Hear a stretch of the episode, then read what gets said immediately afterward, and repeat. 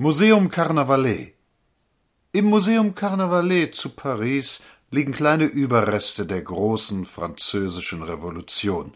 Nicht die feierlichen Prunkstücke wie die Erklärung der Menschenrechte, die im Musée des Archives zu sehen ist, kein Thron und kein Herrscherstab, ganz, ganz etwas anderes.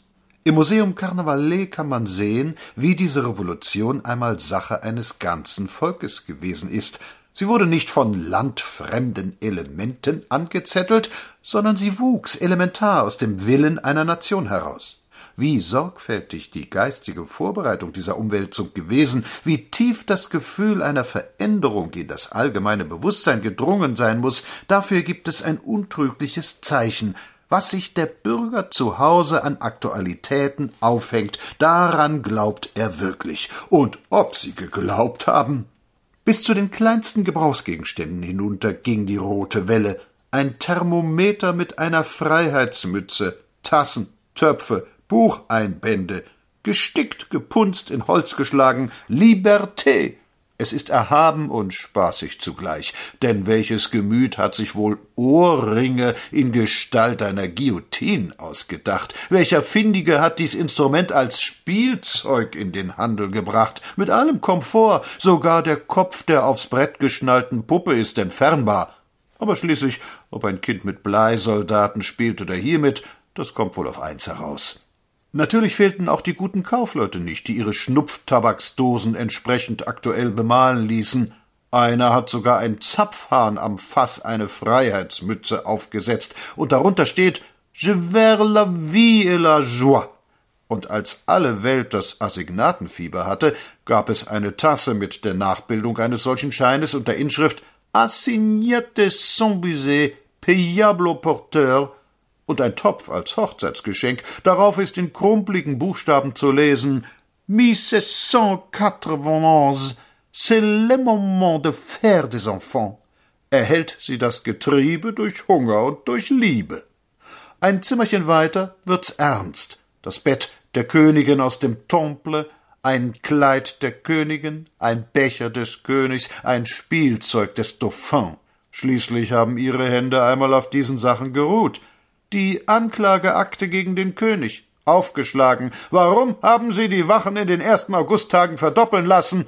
Und dahinter seine Antwort. Denn er hatte sich zu verantworten. Der trug die Verantwortung. Da liegt sie. Ich sehe den Weg, den Sie gegangen sind, den grauenvollen und doch so verdienten Weg. Den Weg, aus den glänzenden Sälen von Versailles, wo man aus den Fenstern auf den edlen Park, auf die kleinen verschwiegenen Höfe sah, wo hinter den eingefassten Scheiben durch eine Tapetentür erreichbar der Gipfel des Luxus lag, ein kleiner mit Fliesen belegter Raum, wo die Baignoire der Herrschaften aufgestellt waren, den Weg aus Versailles in die Conciergerie, durch die Tür, wo heute der Frühstücksraum der Advokaten ist, ins Gefängnis hinauf die kleine Treppe, nach oben vor das Tribunal und wieder herunter und wieder warten und von da auf die Place de la Concorde oder die Place de la Nation und da war es dann zu Ende. Nein, da war es noch nicht zu Ende. In der Nähe der Place de la Nation liegt ein Friedhof, ein ganz kleiner Friedhof, der von Picpus.